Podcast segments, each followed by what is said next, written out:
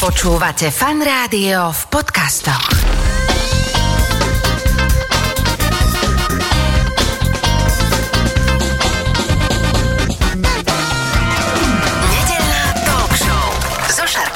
Počúvate fan rádio nedelnú talk show. V tejto chvíli už v štúdiu oproti mne sedí môj dnešný host. Ja vlastne som tak povedal, že ambasador dobrej vôle eh, v Škótsku, ale je to aj veterinár, golfista vášnivý, aktivista, ale v každom prípade Láco Smatana, vítaj ahoj. Ďakujem, Šarky. Inak Láci, vieš čo, každý uh, host, ktorý sem príde, tak keď je to muzikant, donese nejaké CD, spisovateľ knihu a tak ďalej a tak ďalej. A ty si veterinár a donesol si sem mrkvu a jablko, ale nedonesol si pre mňa a začal si tu tak chrumkať. A Ja sa s tebou rozdelím. pohode. ale ja ťa, ja ťa dobre v tomto poznám, že kdekoľvek prídeš, a to môže byť akékoľvek prostredie, vždy máš sáčok s mrkou a jablkom. To prečo? Uh, viac menej, môj otec je šlachtiteľ, čiže my sme tie jablka museli jesť, e, to bolo v podstate súčasťou nášho života. Dokonca otec je šlachtiteľ drobného ovocia, takže rôzne exotické drobné ovocia na nás skúšal, jak nám to pôjde. A mrkva, tak ja mám rád mrkvu, ja zjem veľa mrkvy a veľa jablok denne a mi to vyhovuje. Hej, ale je to naozaj taký, taký tvoj, že spoznávací znak, že keby niekto si zabudol proste kľúče, mobil, peňaženku a ja vidím tam mrkva jablko, že bol tu Laco. Ale začíme pekne po poriadku. Ty si tým povolaním, čo ty robíš, že si veterinár, hej? Mali ste to nejak v rodine, že ste chceli byť veterinári, alebo prečo si ty veterinár? Tak v rodine sme to nemali. Z hľadiska rodiny som čierna ovca, pretože môj otec je šlachtiteľ, ovocinár a nejakým spôsobom je to príroda, tá botanika a podobne. Veterinár je dream job pre každé dieťa. Najskôr každý chce byť e, možno smetiar, potom chce byť veterinár. Ja som chcel byť chvíľku Máme aj, taký- vieš čo, e, ten, čo asfaltujú ulici. Áno, áno, aj to je veľmi Lebo, zaujímavé. lebo to mi to strašne voňalo, vieš, taký Áno, ten klasický starý Áno. asfalt. Áno, to je úplne a, super. A počúvaj, a my sme tam tak stáli na boku a keď potom ti ten pán ako dovolil také biele kamienky, to sa tak dávalo na chodníky, voľa kedy, aby sa nešmýkalo, rozhodiť, tak to som si hovoril, že toto chcem robiť celý život. Tak to ja som zase takto obdivoval ľudí, čo cvičili psov. Niekedy som aj na cvičak chodil tak s väzárom. A jedného Jozefa Bencu som si veľmi vážil, volali sme ho Hombre. On mi, keď mi dovolil podržať vodítko jednej boxerke pre pána Rakusa, ktorú cvičil, Fleginu, tak to bolo pre mňa taká, taká nirvana úplne, že mohol som mu podržať vodítko. Ale čo sa týka toho povolania, tak uh, viac menej, vždycky som zbieral rôzne zvieratá, vláčil som to domov a keď si tak spomeniem ako na dieťa, tak ja som Počkaj, aké rôzne zvieratá sa dajú zbierať? u? Čokoľvek nájdeš zviera, donesieš. To je jedno. Od Ježko. chrustov, ješkov, roháčov, e, rôzne Ma- veci. Mám takého kamaráta, ty ho nepoznáš, ale on presne tak našiel normálne niekde v Hamuliakovej na ulici, že korytnačku, predstav si. Akože Hamuliakové na ulici, zobral si ju domov, ale to len chcem povedať, že, že dajú sa zbierať uh, hociaké aj exotické. No, čiže nosia Ja toho, zvieratá. kamaráta poznám z okolností Hej, a no. tá korytnačka žije dodnes a preto sa ma nedávno pýtal, že koľko sa dožije rokov, lebo ona je suchozemská korytnačka, ale má už nejakých, neviem, 40 rokov alebo koľko, takže môže sa dožiť. Nájdeš a máš? A ešte ďalších 100 rokov. Ale tí moji nežijú, čo som ja vtedy zbieral v tom Mhm. Inak, počkaj, úplne od veci teraz. Počúval som nejaký anglický podcast, kde dali takú anketu na ulici, že keby ste mohli byť na dva dní nejaké zviera, že aké by ste chceli byť. A väčšina ľudí presne dávali, že ja by som chcel byť, ja neviem, že orol, že by si pozrel tie hory z toho vrchu, druhý by chcel byť, že tiger, ten by roztrhal svojho šéfa. Šarky, nahral si mi na smeč. Potom ti poviem. Ale dobre, len vieš, že, že jeden chlapík povedal, že on by chcel byť korytnačka. a on že prečo? A on že, no lebo ona sa dlho dožije aj 120 rokov, vieš, ale že na dva dní. Takže len tak, no dobre, tak... Tak ja ešte takto, že dožiť sa 120 rokov je jedna vec, ale mať ten život nejaký zmysl plný je druhá vec. Čiže niekto sa možno dožije 30 rokov, ale má to väčšiu cenu než nejakých 120. Ale dobre, to sme v inej kategórii, tak- nejakej filozofickej. už mudrujeme, hej? Mudrujeme, mudrujeme. Ale k tým, ja k tomu detstvu sa vrátim, lebo podobné niečo, čo si vravel. Ja som ako dieťa som stále sníval o tom, pod vplyvom možno rôznych knížiek, že v pušti a v pralese, alebo také knihy o zvieratách rôzne a tak, že ja budem mať priateľov z živočišnej ríše, že si môžem vybrať troch a že budú ma poslúchať na slovo a že ja ich budem ale aj im rozumieť, ich reči. A ja som si teda vravel, že tak aby sme obsiahli všetky kontinenty, všetky pevniny a suše, takže jednu nejakú veľrybu, že budem mať. Jasné, tak ako... Jedného vtáka, presne ak si povedal, aby sme mali aj ten vzduch, aby sme boli vo vzduchu. A potom, možno pod vplyvom toho v pušti a v pralese, tam sa jednalo o nejakú levicu, ktorá sa podobala na nemeckú dogu, respektíve bola to doga a podobala sa na levicu, tak ja, že veľkého psa, alebo také niečo. Čiže to boli moje tri také vysnívané zvieratá. A ja som nepotreboval rozprávky rozprávky alebo niečo, ja som si tak sníval a som sa tak do všelijakých príbehov štilizoval s nimi, ako mi pomáhajú, ako v rôznych situáciách to oni vyriešia a ja im rozumiem, čo sa rozprávajú a v podstate stále asi doteraz tak snívam. Ale to je úplne super a to by sme mali robiť celý život, snívať, uh, aj keď nie sme už deti. Ty si teda veterinár a prečo si sa rozhodol uh, sa stať vôbec veterinárom? Proste inklinoval som k tým zvieratám, ale ja som sa v zásade nevedel rozhodnúť, čo chcem. Neviem, či tie deti sú niektoré také múdre od narodenia, že hneď vedia, že chcem toto a na to som predurčený. Ja som proste, preto som si vybral Gimpel, že som nevedel, čo chcem.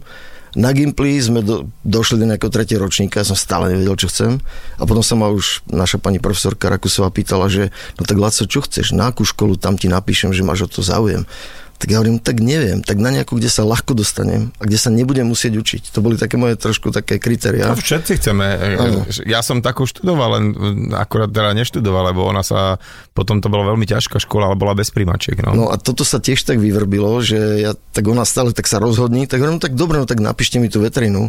Len potom som zistil, že tam sa ťažko dostáva. Ja som to dal na druhý pokus a študuje sa tam tiež ťažko, ale som veľmi spokojný a nelutujem. Aký je taký ten, eh, čo si tak predstavujeme, že je psíčkovia, mačičky a dobre, nejaký kanárik príde a že, že to je také pekné mať takú nejakú veterinárskú prax, že tým zvieratkám aj tým ľuďom tak pomáhaš, ale že kde je realita? Lebo potom sú také tie príhody, že musíš sem tam ísť si dať takú dlhšiu gumenú rukavicu až po eh, rameno. Zohriaci ruku. Zohriaci ruku. Nejaké... V zadnej časti tela kravy. Hej, hej. Tí veterinári vo veľkej praxi, hej. No takto, že človek sa na tú realitu nesmie veľmi dívať, musí snívať. A ja som si zoberte hlboký socializmus a ja som sníval o tom a kreslil som si plány svojej súkromnej veterinárnej ošetrovne za socializmu, keď všetko bolo orientované na produkciu mesa, mlieka, vajec a boli tri alebo štyri nejaké štátne veterinárne ošetrovne. Okay. Nebolo, proste neexistovalo, ja som o tom sníval, s tým som šiel na školu, že stále som o tom šiestu. sníval. No, že, že ja proste budem mať svoju ošetrovňu. Kreslil som si tie plány a tak trošku si myslím, že keď človek niečo veľmi chce, tak vlastne vďaka tomu aj ten socializmus skončil, aby som to ja mohol mať. Chápu, že sa to zbúralo. No. To je kvantová fyzika proste. Treba si dávať pozor na to, čo človek chce, lebo väčšinou sa to aj potom splní. Ale, no, ale naozaj som šťastný, že sa to aj potom stalo, hey, že tá zmena teda prišla. Aj takú, som to... takú tú prax, takú ozaj, že si teraz ohrieval ruky, alebo si rovno išiel na tých psíčkov a no, mazličkov? No nie, nie, nie, tak ja som sníval, sníval, sníval, to je síce pekné snívať, ale tam bol stále socializmus. Ja som skončil v 88. prišiel som k nám na okres, povedal som, tu ma máte. Oni povedali, no to je fajn, a čo by si chcel? Ja, no tak pracovať, ošetrovania a tak. Oni, no ale my nemáme pre teba miesto žiadne. Nie, že ošetrovania žiadne. Tak šiel som naspäť do školy, do Brna k e, profesorovi Svobodovi. On bol veľmi fajn, bol taký závan niečoho iného. Z Utrechtu doniesol, ako sa liečia malé zvieratá a tak. Bol tam na nejaké stáži. Tak ešte tri mesiace som tam pobudol u neho. Potom už mali to miesto u nás na okrese, ale vyfasoval som veľmi, veľmi pán, ktorého si veľmi vážim, Al-Hadi Abdul Hadi, čo je tiež taký paradox. On ja, je Arab, ja ale má veľkochov ošípaných a tam som sa dostal zavretý 5000 sviň a ja, čo som sníval o malej praxi, čiže to bola taká prepuť. Zrazu revolúcia, 89. Ja nadšenie, roznašal som stužky po okrese, všetkých som lanaril, generálny štrajk. Keď som prišiel na tú našu štátnu veterinárnu správu, kde sme chodili dvakrát do mesiaca na výplatu a na zálohu, tam boli porady, tak sa na mňa kolegovia, ktorí to zažili v 68. dívali tak zdržanlivo, že no, my sme boli tiež nadšení, to prejde, všetci boli zdržanliví, zdržanliví a že daj pokoj a že toto to, to není šanca. No a potom, keď som prišiel asi o mesiac, alebo kedy na tú poradu, a keď už všetci mali tie stužky, tak trošku, keď ju mali aj takí tí predstavitelia toho režimu, tú stužku, tak mi to bolo také, také zvláštne. No ale tak, tak nejak žijeme. Ale k tej vetrine by som sa vrátil trošku ešte inak. Áno, potom sa to už začalo dať, len ja som začínal v garáži. Proste z garáže bola čakáreň, veľmi dobrí kamaráti mi to pomalovali, boli tam krásne kresby. Viem, že tam hore som mal taký nápis, že vaša hlava je vzácna, nebuchnite si ju a také pásiky som tam nalepil, lebo tam si všetci plieskali hlavy, to bolo veľmi garáž. nízke. Garáž, garáž, normálne garáž pod domom z garáže bola čakareň a z kotolne bola prvá ošetrovňa moja. Takže to boli úplne bojové podmienky. A keď si predstavím teraz, že klinika a tak, že naozaj je to sen.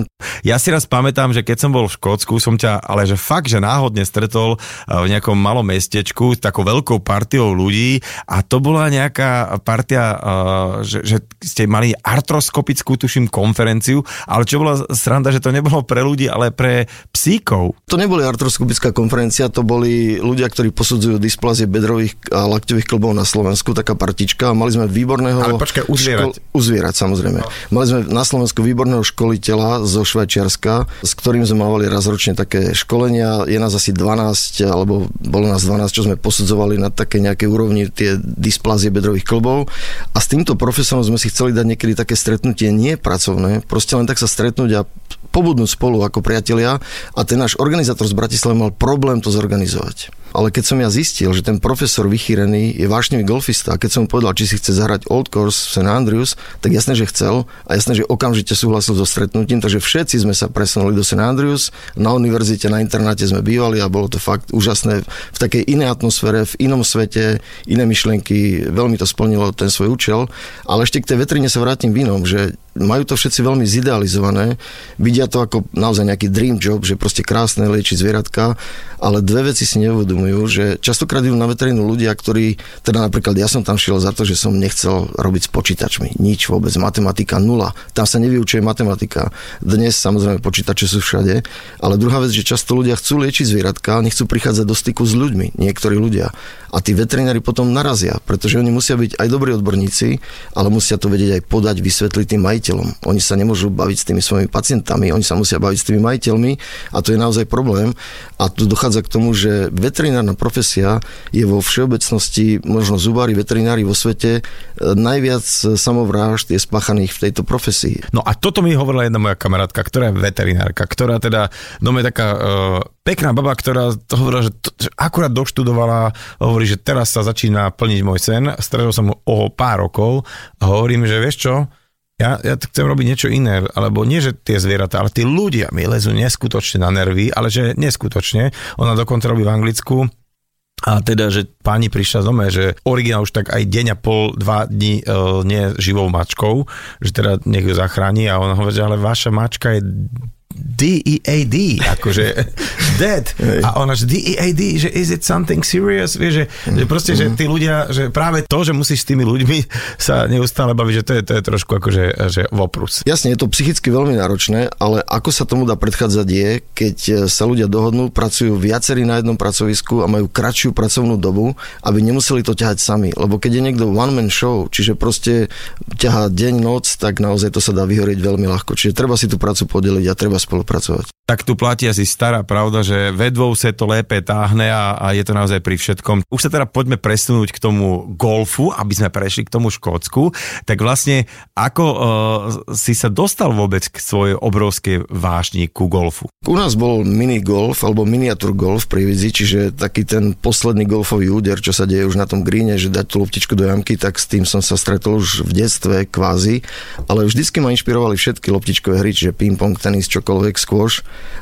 A chodil som občas prednášať do Košíc e, na vetrinu a chodil som po pod Tatry. A tam je taký golfový rezort nejaký, tak som sa tam zastavil a postupne som si tam urobil tú zelenú kartu vždycky cestou do Košíc, cestou z Košíc. A keď to prvý raz trafíte tú loptu a že vám to letí, tak vás to chytí. Proste ste stratený človek. Marek Eben raz povedal, že kto hrá golf, tak v určitom štádiu prešiel takým vývojom alebo takým štádiom, že všetko je prekažka. Rodina je prekažka, práca je prekažka, kariéra je prekažka. Proste keby som sa takto namotal na automaty alebo na nejaké zlé veci, tak sme dneska ako osud našej rodiny by bol v strašnej situácii. Ale ten golf, u nás je to naozaj žiaľ teda vnímané veľmi tak negatívne a ja to úplne chápem, pretože keby som ho nepoznal z tej inej strany, iba tak, jak sa podsúva v médiách, tak tiež by som to chápal rovnako. Ale ja som mal to šťastie, že som ten golf zažil v koliske golfu. Mm-hmm, no a ako ťa to vyhnalo, že idem pozrieť to Škótsko, že odkiaľ ten golf je? Nie, nie, sú to náhody svojím spôsobom, tak ako vôbec to, že žijem a pracujem v bolniciach je náhoda, pretože ja som odišiel do Prahy, chcel som liečiť celý svet, som začal študovať humanú medicínu, Albert Schweitzer, inšpirácia, ale odídením do Prahy som zistil, že chcem žiť tam, kde som žil a chcem robiť to, čo som robil a s veľkým nadšením a radosťou som sa vrátil do Bojníc a to celé som potom začal. Ale s tým golfom je to niečo podobné. To je úplne niečo iné. Za všetkým hľadajte ženu. Moja manželka je perfekcionistka. Tak keď nevie niečo perfektne, napríklad v angličtine, tak začne od začiatku a znova od začiatku a keď si nie je 100% istá, tak neotvorí pusu, po anglicky shy girl, také hamblivé dievča. No a učila sa angličtinu. A jeden deň prišla domov a povedala, Laco, keby si ma hodil do vody, čiže keby som sa učila v anglickej hovoriacej krajine, bola by som nutená plávať. Tak si hovorím, dobre, dievča moje, išiel som na internet, hodil som do vyhľadávača golf a vtedy som tak začal koketovať, nie, hodil som do vyhľadávača angličtinu, angličtinu a vidíš, jak mi to preskočilo hneď na golf, hodil som angličtinu a vtedy som sa tak nejak začal obtierať o ten golf, tak som dal, že angličtina a golf. Vyhodilo mi ECS Language School v Edinburgh, proste v Edinburghu, v hlavnom meste Škótska. Nemal som tuchy o Škótsku v podstate, ale cez internet sme si to všetko natypovali. Ty si môžeš vybrať, či chceš bývať. Bývanie v rodinách je podmienka, lebo tam sa tiež trošku musí komunikovať, ale či chceš mať vlastnú kúpelku podľa ceny, či chceš mať raňajky, večere. Proste sme to nejako natypovali na dva týždne. Cieľom bolo, že ona bude chodiť na angličtinu. Ja budem chodiť každý druhý deň iba na pol dňa na angličtinu a predtým a potom a popri tom a stále, že skúsim tam hrať ten golf niekde. Lenže potom nasledoval telefonát do tej jazykovej školy, z ktorého sa teraz všetci smejú v Škótsku.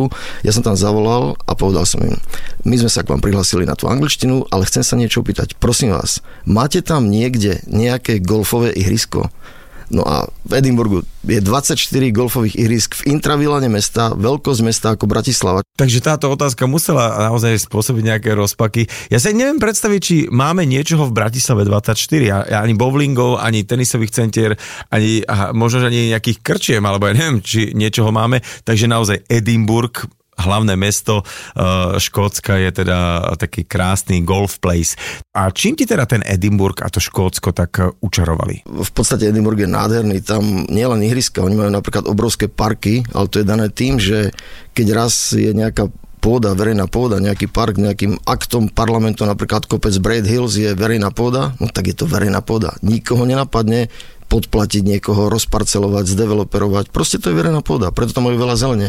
A je to naozaj iný svet. A my sme tam mali, tak ako tá hostka, ktorú si mal ohľadom tej kráľovskej rodiny, ja som mal tam stretnutie s iným svetom. To je naozaj iný svet. A to bolo niečo úžasné. Čiže ja som tam sa ocitol akoby v raji, No a proste jednoducho už v ten rok, to bolo v 2008, sme to Škótsko navštívili, teda ja už potom neskôr sám, e, mnohokrát a ono je to tak, že keď zažiješ niečo dobré. Keď prečítaš dobrú knihu, vidíš dobrý film, nemôžeš si to nechať pre seba. Musíš sa o to podeliť a tým delením sa tá tvoja radosť ešte viac rastie, čiže ja sa odvtedy delím o tieto veci. A v zásade o všetko. Ja som teraz zažil presne to, že my sme sa niekde stretli a ty si mi navrhol, že poď so mnou do Škótska. Ja som bol vtedy v takom tom štádiu takéhoto jesmena, som povedal, že dobre, idem.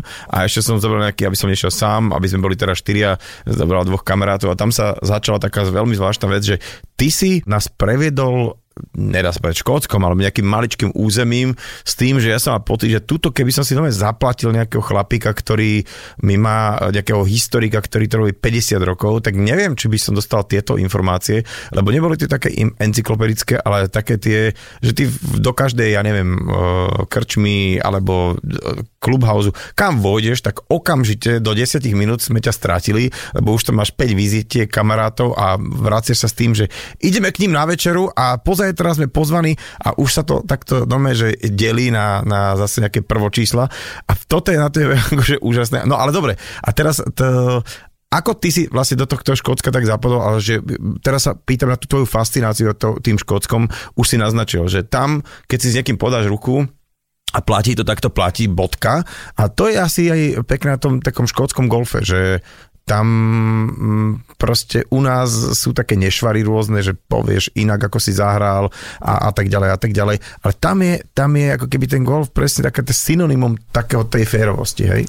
Tak sa vraví, že golf je hra gentlemanov, ale ťažko je nejak introdukovať hru gentlemanov do prostredia, kde je málo gentlemanov. Napríklad u nás na Slovensku. Takže ono potom sú to také deriváty rôzne golfu aj u nás. E, ako úprimne povedané, v Škótsku sa na nič nehrajú, naozaj rules a rules, čiže pravidlá sú pravidlá, platia pre každého a nikto ani nerozmýšľa, že by to mohlo byť nejak inak. Kdežto my sme tak svojím spôsobom máme to nejako už fakt e, v tých génoch s tou našou históriou, čo sme to zažili, stále hľadáme nejaké iné cesty. Takže mm. proste sa sme nejak tak e, predurčení na to, že sa snažíme nerešpektovať pravidla. Ja sa s tým veľmi často stretám v Škótsku, pretože ja tam, ja som veľmi veľa ľudí, ľudí zo Slovenska, z Čech spoznal práve v Škótsku. Oni si to medzi sebou povedali, že chcú si tam ísť zahrať, tak dostali na mňa nejaký kontakt, alebo chcú vidieť Škótsko iba. Raz som tam mal 56 veterinárov v dvoch autobusoch, sme prešli Škótsko, alebo nejakí lekári, ginekologovia rôzne a nemali nič spoločné s golfom, ale vlastne toto ja musím tam všetkým vysvetľovať, že keď napríklad hrajú ten golf, jedno zo základných pravidel je mysli na iných hráčov, ber do úvahy iných hráčov. My sme dosť tak sebecky orientovaní, dáme pad, vykrikneme, to je tá ten posledný úder, ale hneď vedľa je odpalisko a niekoho sme pri tom mohli vyrušiť. Čiže tempo hry, mysleť proste na iných.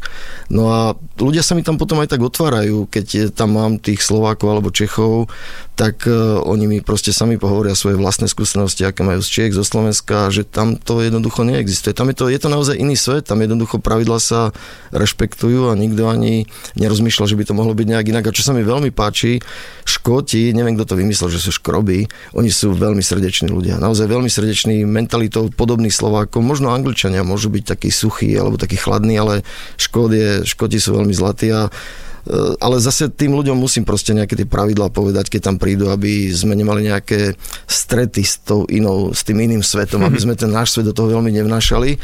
Ale jedno z tých pravidel inak je aj také praktické, lebo dve pravidlá im vždy poviem, že svoje počasie nosím v svojom srdci, čiže mám ho stále dobre, tak, e, lebo každý študuje, že aké tam bude počasie, je dobré a hotovo.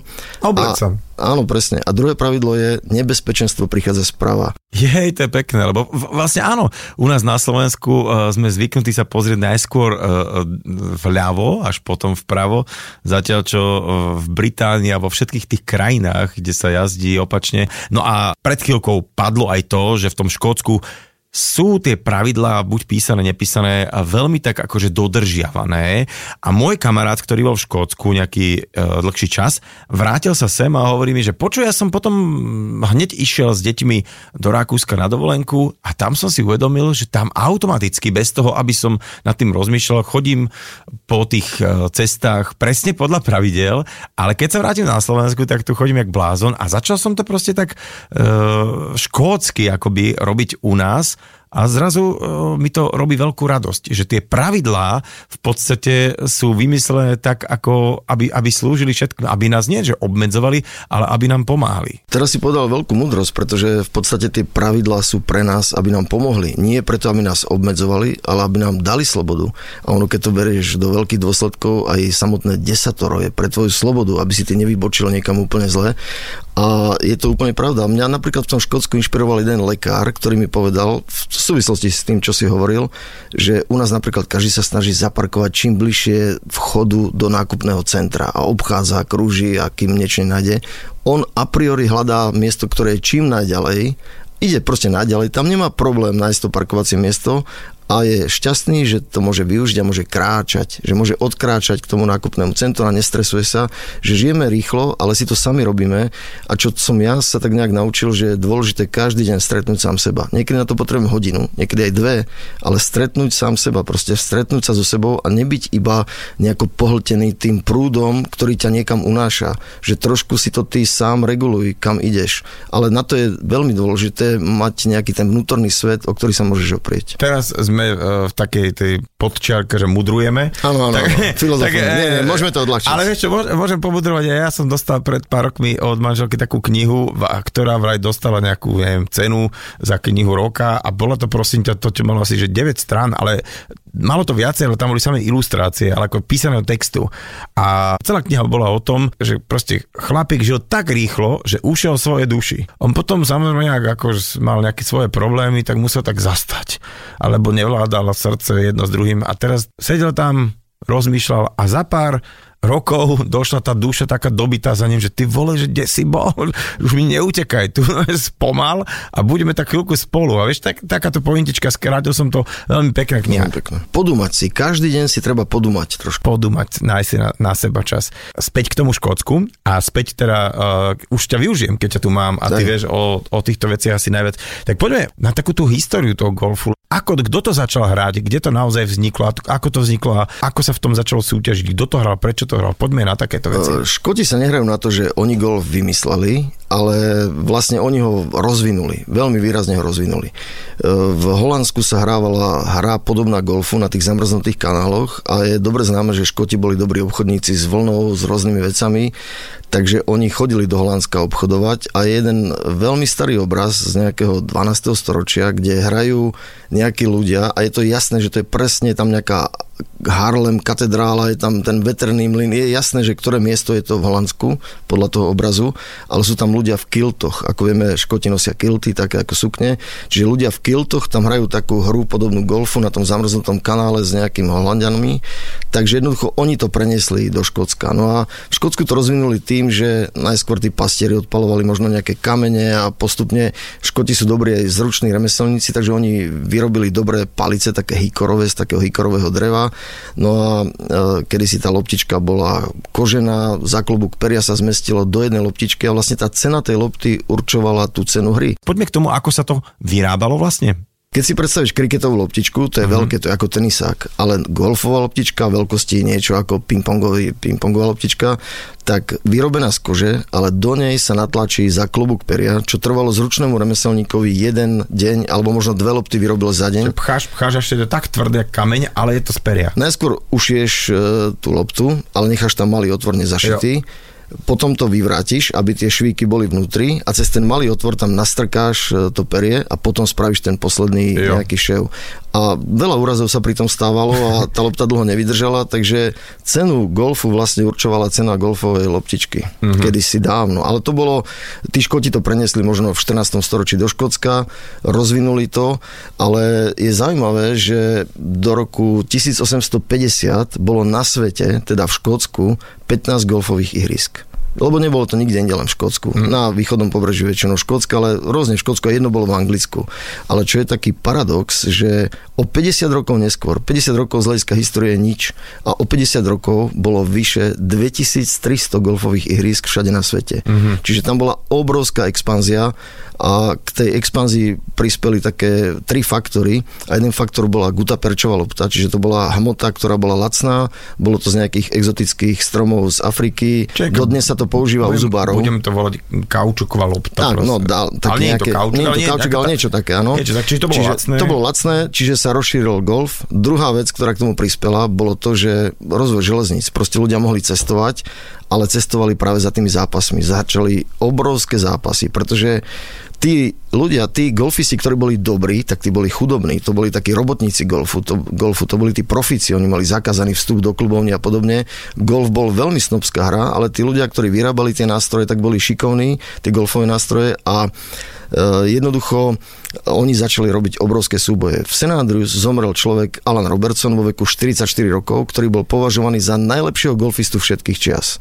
A keď zomrel, chceli vedieť, kto je teraz najlepší, tak spravili prvý turnaj The Open v roku 1860, odtedy sa traduje ten turnaj. 150 rokov mal. 150, on už mal dávnejšie 150 Áno, rokov, ale nehralo sa počas prvej svetovej vojny, druhej svetovej vojny, počas covidu sa nehralo, takže teraz bol 150. ročník minulý rok a vtedy ho vyhral uh, Willy Park senior z Musselboro, čo bola taká banická oblasť, ale v. Andrews bola taká snobská oblasť, takže oni veľmi proti sebe superili a Willy Park senior cez médiá, čiže vtedy len cez noviny, vyzval svojho protivníka o 100 libier lenže 100 libier znamenalo 20 ročných platov. To boli obrovské prachy. On ich nemal, ale mal za sebou ľudí, ktorí ho istili, ktorí ho vykryli v prípade potreby. Začali tieto stávky, ľudia začali cestovať za golfom. Keď si to tak prenesieme do súčasnosti, tak je to niečo ako dnešné MMA, že sú tam nejakí dvaja borci, ktorí e, zišli možno z nejakých takých jednoduchších pomerov, ale boxovali, zápasili a okolo nich sa zrazu e, začalo mozať kopec bohatých chlapcov, ktorí sa proste potrebujú stavovať, že ktorý z týchto dvoch je lepší lepší. Samozrejme, uh, prídu si potom aj tí chlapci na nejaké peniaze, ale tak to bolo voľa kedy s golfom. Poďme na takú otázku, že uh, ktoré golfové ihrisko je najstaršie, dajme tomu? Ťažko povedať, ktoré je najstaršie, ale o ihrisku v Musselboro je najstaršia písomná zbierka, ktorá je aj uvedená v Guinnessovej knihe rekordov a jedná sa o to, že nejaký člen mestskej rady sa stavil s niekým v golfe, prehral peniaze a požičal si z mestskej kasy.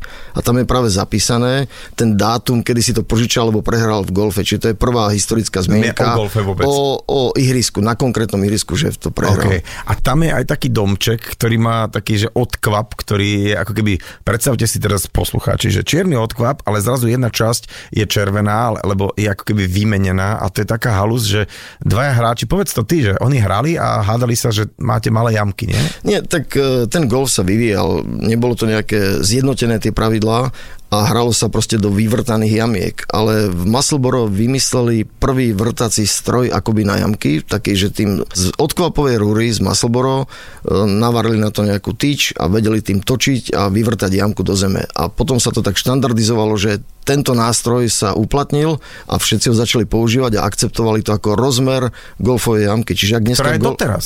Doteraz, keď sa golfisti stiažujú, že jamka je malá, môžete sa ísť stiažovať do Musselboro, že majú malé rúry. Odkvapové. Odkvapové, no. no viete, to je tá vec, že to keď aj si pozrieš, aký je rozmer, tak to je taký divný rozmer, že to nemá ani celé číslo, vieš, že to nie... Ani v tých palcoch to není na celé palce. Nič, nič, je to nejaké, úplne šialene, tak, tak, taká šialený rozmer, ale po celom svete je to akceptované doteraz. doteraz a je to teraz odkvapová rúra, ktorá možno pred 500 rokov. A to sa mi páči, že tie veci sa nemenia. Že keď proste sa niečo ustanoví, tak to tak, tak je. toto je proste, aj keď sa samozrejme aj tie pravidla Vyvíjajú, golfu a, a vyvíjajú a modifikujú. Dobre, a teda ty si členom tam niektorých uh, klubov, čo je veľká sranda, že každý si myslí, že byť členom v nejakom uh, starom stovky rokov alebo nejakom naozaj že veľmi starom klube v Škótsku znamená, že ja, no tak to musíš byť strašne bohatý, ale veľký paradox, že to tamto členstvo vôbec nie je o, o tom, že platíš za to peniaze. Tam je to taká stavovská vec, alebo taká vec česti, že tí starí členovia ti povedia, OK, môžeš byť našim členom a raz, keď si už len nejakým členom, tak zrazu normálne nikto s tebou už nič nerieši, že odkiaľ si, prečo si prišiel, ako si tu dlho, proste si tu členom, si náš.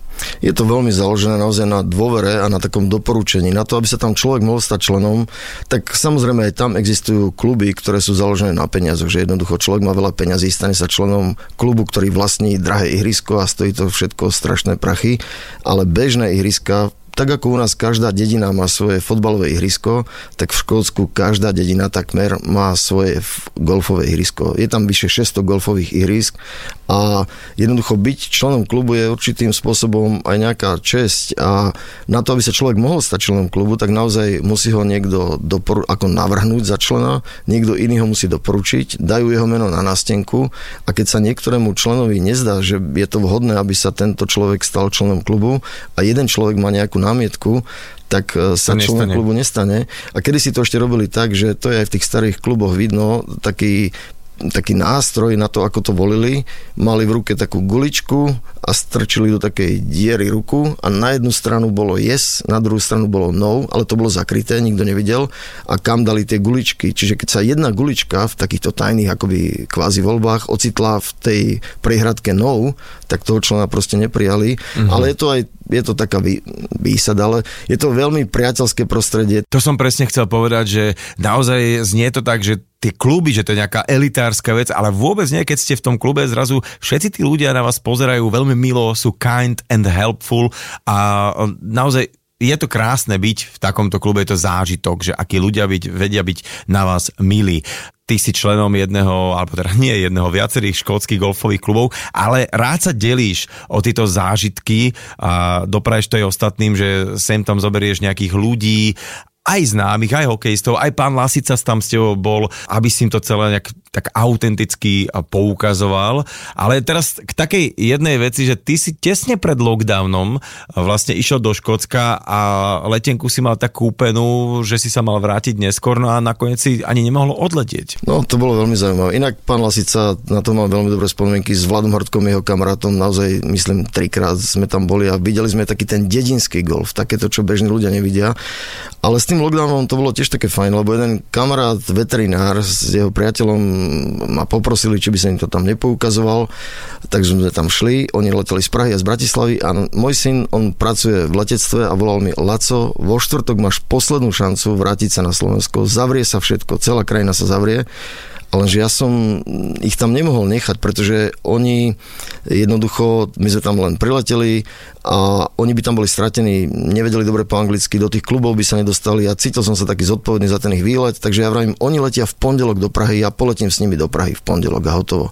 Kúpil som si vtedy naozaj dosť drahú letenku, jednosmernú do Prahy, No a prišli sme na letisko do Edinburgu a bol som nemilo prekvapený, lebo to boli úplne začiatky toho covidu, nikto nič nevedel, všade bol chaos, dezinformácie a na letisku mali inštrukcie, že Praha neprijíma nikoho, aby transferoval cez Českú republiku, iba českí občania môžu letieť do Prahy. Čiže ja som s kúpenou drahou letenkou s ovisnutým nosom som musel vrátiť naspäť do St. Andrews. Kde si si teda prenajal akože bytík, aby si mohol nejakým spôsobom tam byť, že však za pár dní sa to vyrieši, 2, 3 dní, 4, 5 a zrazu z toho bolo... Inak to bolo veľmi náročné obdobie, lebo nikto sme nevedeli, čo sa bude diať. Ja som nevedel, či uvidím ešte svojich rodičov.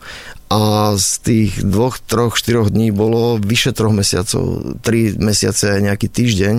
A bola to taká troška skúška žiť sám so sebou, byť sám so sebou a v podstate rozmýšľať si ale hlavne, v to, ale hlavne v tejto situácii. Lebo no, vieš, no, v tej akože, situácii. Bo tak keby si niekde... taký si povieš, že, že dneska si ľudia, ľudia zaplatia veľa peňazí, aby išli niekam no, cez pol sveta, aby boli tam sami, ale uh, v podstate ty, že si zavretý v nejakej cimre. Bolo to trochu stresové kvôli tomu, že, všetkými. kvôli tomu, že jasné, oni totálne dodržiavali pravidlá. Človek mohol výjsť von kvôli trom dôvodom, mohol si ísť nakúpiť potraviny, mohol ísť e, k doktorovi alebo niekomu s niečím pomôcť a mohol raz denne zdravotne ísť na hodinu von, proste ale nemal sa s nikým stýkať a podobne. Oni teda, môžem povedať, všetko dodržiavali, čo sa kde nariadilo a povedalo a nemenili to často tie pravidlá, proste potom ich po určitej dobe nejak zmiernili, uvoľnili alebo zmenili, ale veľmi postupne a ľudia to dodržiavali, ale bolo to veľmi také silné vtedy, lebo ja som si normálne napísal režim dňa, tam som si napísal spievaj, usmievaj sa, alebo také rôzne veci, že žiť sám so sebou a nie je to zle si tak na to siahnuť a skúsiť si to. Jasné, že som nebol v nejakom ohrození života, že som mal čo jesť a podobne, ale bolo to veľmi stresujúce z toho dôvodu, že som sa stále snažil dostať na Slovensko, ale boli nejaké repatriačné ty... autobusy z Londýna, kde ja by som musel ísť do Londýna. Nevedeli mi zaručiť, že sa na ten autobus dostanem. Tam by som niekde v Hyde Parku nasadol na autobus možno a možno nenasadol, ale ísť do Londýna bol problém, lebo cestovať nejakými hromadnými prostriedkami kde prísť do styku s covidom. V Londýne bolo najviac covidu, čiže ja som nevedel reálne odletieť e, zo Škótska. Tie repatriačné nejaké autobusy boli skôr naplnené ľuďmi, ktorí boli tam, čo tam pracovali a podobne. Ja som samozrejme nemohol ani povedať, že som tam bol kvôli golfu, lebo to by bolo brané dosť tak ako triedny nepriateľ. Takže ja som tam stvrdol 3 mesiace a potom prvým letom, ktorým sa dalo letieť do Budapešti, tak som letel do asi o 3,5 mesiaca. A aké to bolo, že e, keď si skypoval s tou svojou rodinou, tak ťa lutovali najskôr, že chudáči, kedy sa nám vrátiš, ale potom, keď si prekonal takú tú krízu uh, a začalo ti tam byť vlastne samému, ako si spomenul, že aj dobre, takže či to nebolo, že počúvaj, čo ti tam má čo byť dobre, uh, hýbaj domov. Boli tam komické situácie, samozrejme vďaka týmto technológiám, tak ja som bol v kontakte, to bolo úplne super s manželkou, perfektne, nechal som si zaraz vlasy, bradu. Nie, mimochodom z okolia St. Andrews pochádza e, chlapík, ktoré, podľa ktorého napísal Daniel Defoe ten príbeh e, o Robinson, Robinson, Robinson Crusoe, ten príbeh pochádza odtiaľ, ja som tam vypadol už trochu jak ten Robinson Crusoe. Hm. Manželka ma videla, aký som zarastený, zavlasatený. Ona mala v marci narodeniny a ja som jej chcel dať taký darček, že sa oholím na tie narodeniny a ukážem sa jej, ale toľko vyrývala, že už som asi deň pred tými narodeninami som to teda spravil. Boli rôzne veselé príhody, napríklad ja sa jej tak raz pýtam, že Ivetka, nejak sa tu lepím v tej kuchyni a ona mi hovorí, a už si tam niekedy umýval? No, taký podlahu? Podlahu, no. Že to sa robí? Také nové veci som zistil. Potom s mojou zlatou neterkou som komunikoval prach, skadiaľ sa berie prach. Ja som každý deň vysával a stále tam bol prach nejaký do keľu. Tak to tiež je záhada, na ktorú som neprišiel. To možno preto, že si každý deň vysával vieš, to tam tak nejak vírilo. No, hej, hej, to, to, to je to, že dnes už toto celé berieme ako veľmi komické obdobie, dokonca aj Gogol, ktorý tu sedí s nami v štúdiu, asi ho pamätám, že ako chodil z kafandry pomaly domov a robil také tie nákupy, vieš, 200 kg múky a všetko a nesmej sa, hej, o tebe hovorím. No, dobre, takže e, dnes nám to príde ako také trošku komické. Ešte jednu vec tomu by som doplnil, prepačarky, že dalo mi to fakt, aj veľa mi to dalo. A jedna z vecí, čo mi to dalo, je, že ja som sa naučil pozorovať oblohu. Ľudia, pozrite sa na oblohu, potom sa na ňu pozrite o 2 minúty, o 5 minút, o 10 minút. To sú úžasné obrazy, ktoré máme zdarma k dispozícii a my zabudáme žasnúť, ako je na tomto svete krásne. Čiže pozorovanie oblohy, to bolo ako, keby ste si to tak zaramovali, nejaký ten pohľad, máte ho vždy nový a to sú úplne gíče, keby to niekto namaloval, si vravíte, to je gíč, ale to je realita, to je tak krásne. Čiže veľa vecí okolo nás, keď človek spomalí a také iné tempo chytí, tak vidí veci, ktoré predtým prehliadal. Ja som ťa uh, trošku tak predstavil, že ty si aj aktivista na začiatku a naozaj viem toto o tebe, že ty sa vieš tak dobrom vytočiť, keď sa dejú nejaké neprávosti a máš v sebe nejaký taký aktivistický gen, ktorý ťa naštartuje, uh, že musíš nejaké veci, ktoré sa nedejú tak, ako sa majú opraviť a meniť ich?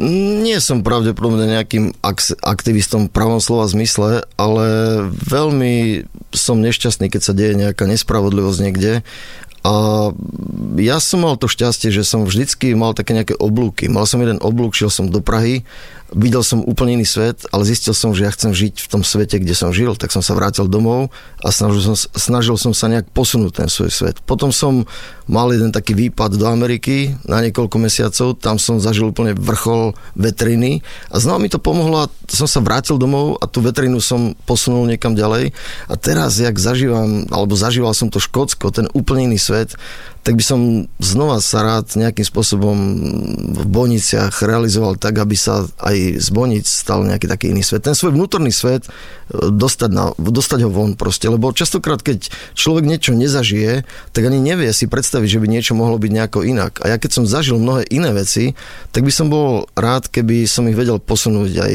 ľuďom, ktorých mám rád a do prostredí, ktoré mám rád. Ja musím povedať, že uh, sme sa teraz s jedným kamarátom o tebe bavili, že, že on mi hovoril, že ty nemáš tú prezivku Šarkan právom, že Smatana by mal byť Šarkan, lebo robí naraz 500 vecí, fur má vrtulu v riti, fur niekde akože niekde na ceste, ale na rozdiel od teba, myslím mňa, že on, on tie veci tak doťahuje, že, lebo že to ty, ty, ty si taký ten, on v oblakoch a že tento uh, multitasking a, a Láco je v tomto taký lepší. No, uh, Láci, vieš čo, keď sa tak pozerám na hodiny štúdiu, že zase to je tak, že ja neviem, že či som ti položil polovicu tých otázok, ktoré som ti chcel položiť. V každom prípade čo si budeme pamätať, je to, že golf je jedna úžasná hra, kde sa dodržujú pravidlá. Dajte si niekedy taký, že výlet do Škótska, aby ste zažili takú tú atmosféru toho počasia, ktoré si poviete, že je vo vašom srdci a treba sa sem tam lepšie obliesť, aby ste zažili tých pohostinných ľudí, ktorí vôbec nie sú škrobí a pr- proste sem tam sa pozrite hore na tú oblohu. Ďakujem ti veľmi pekne za tvoj čas. Mojím dnešným hostom v nedelej talk show bol Laco Smatana. Ďakujem, Šarky. Všetko dobré.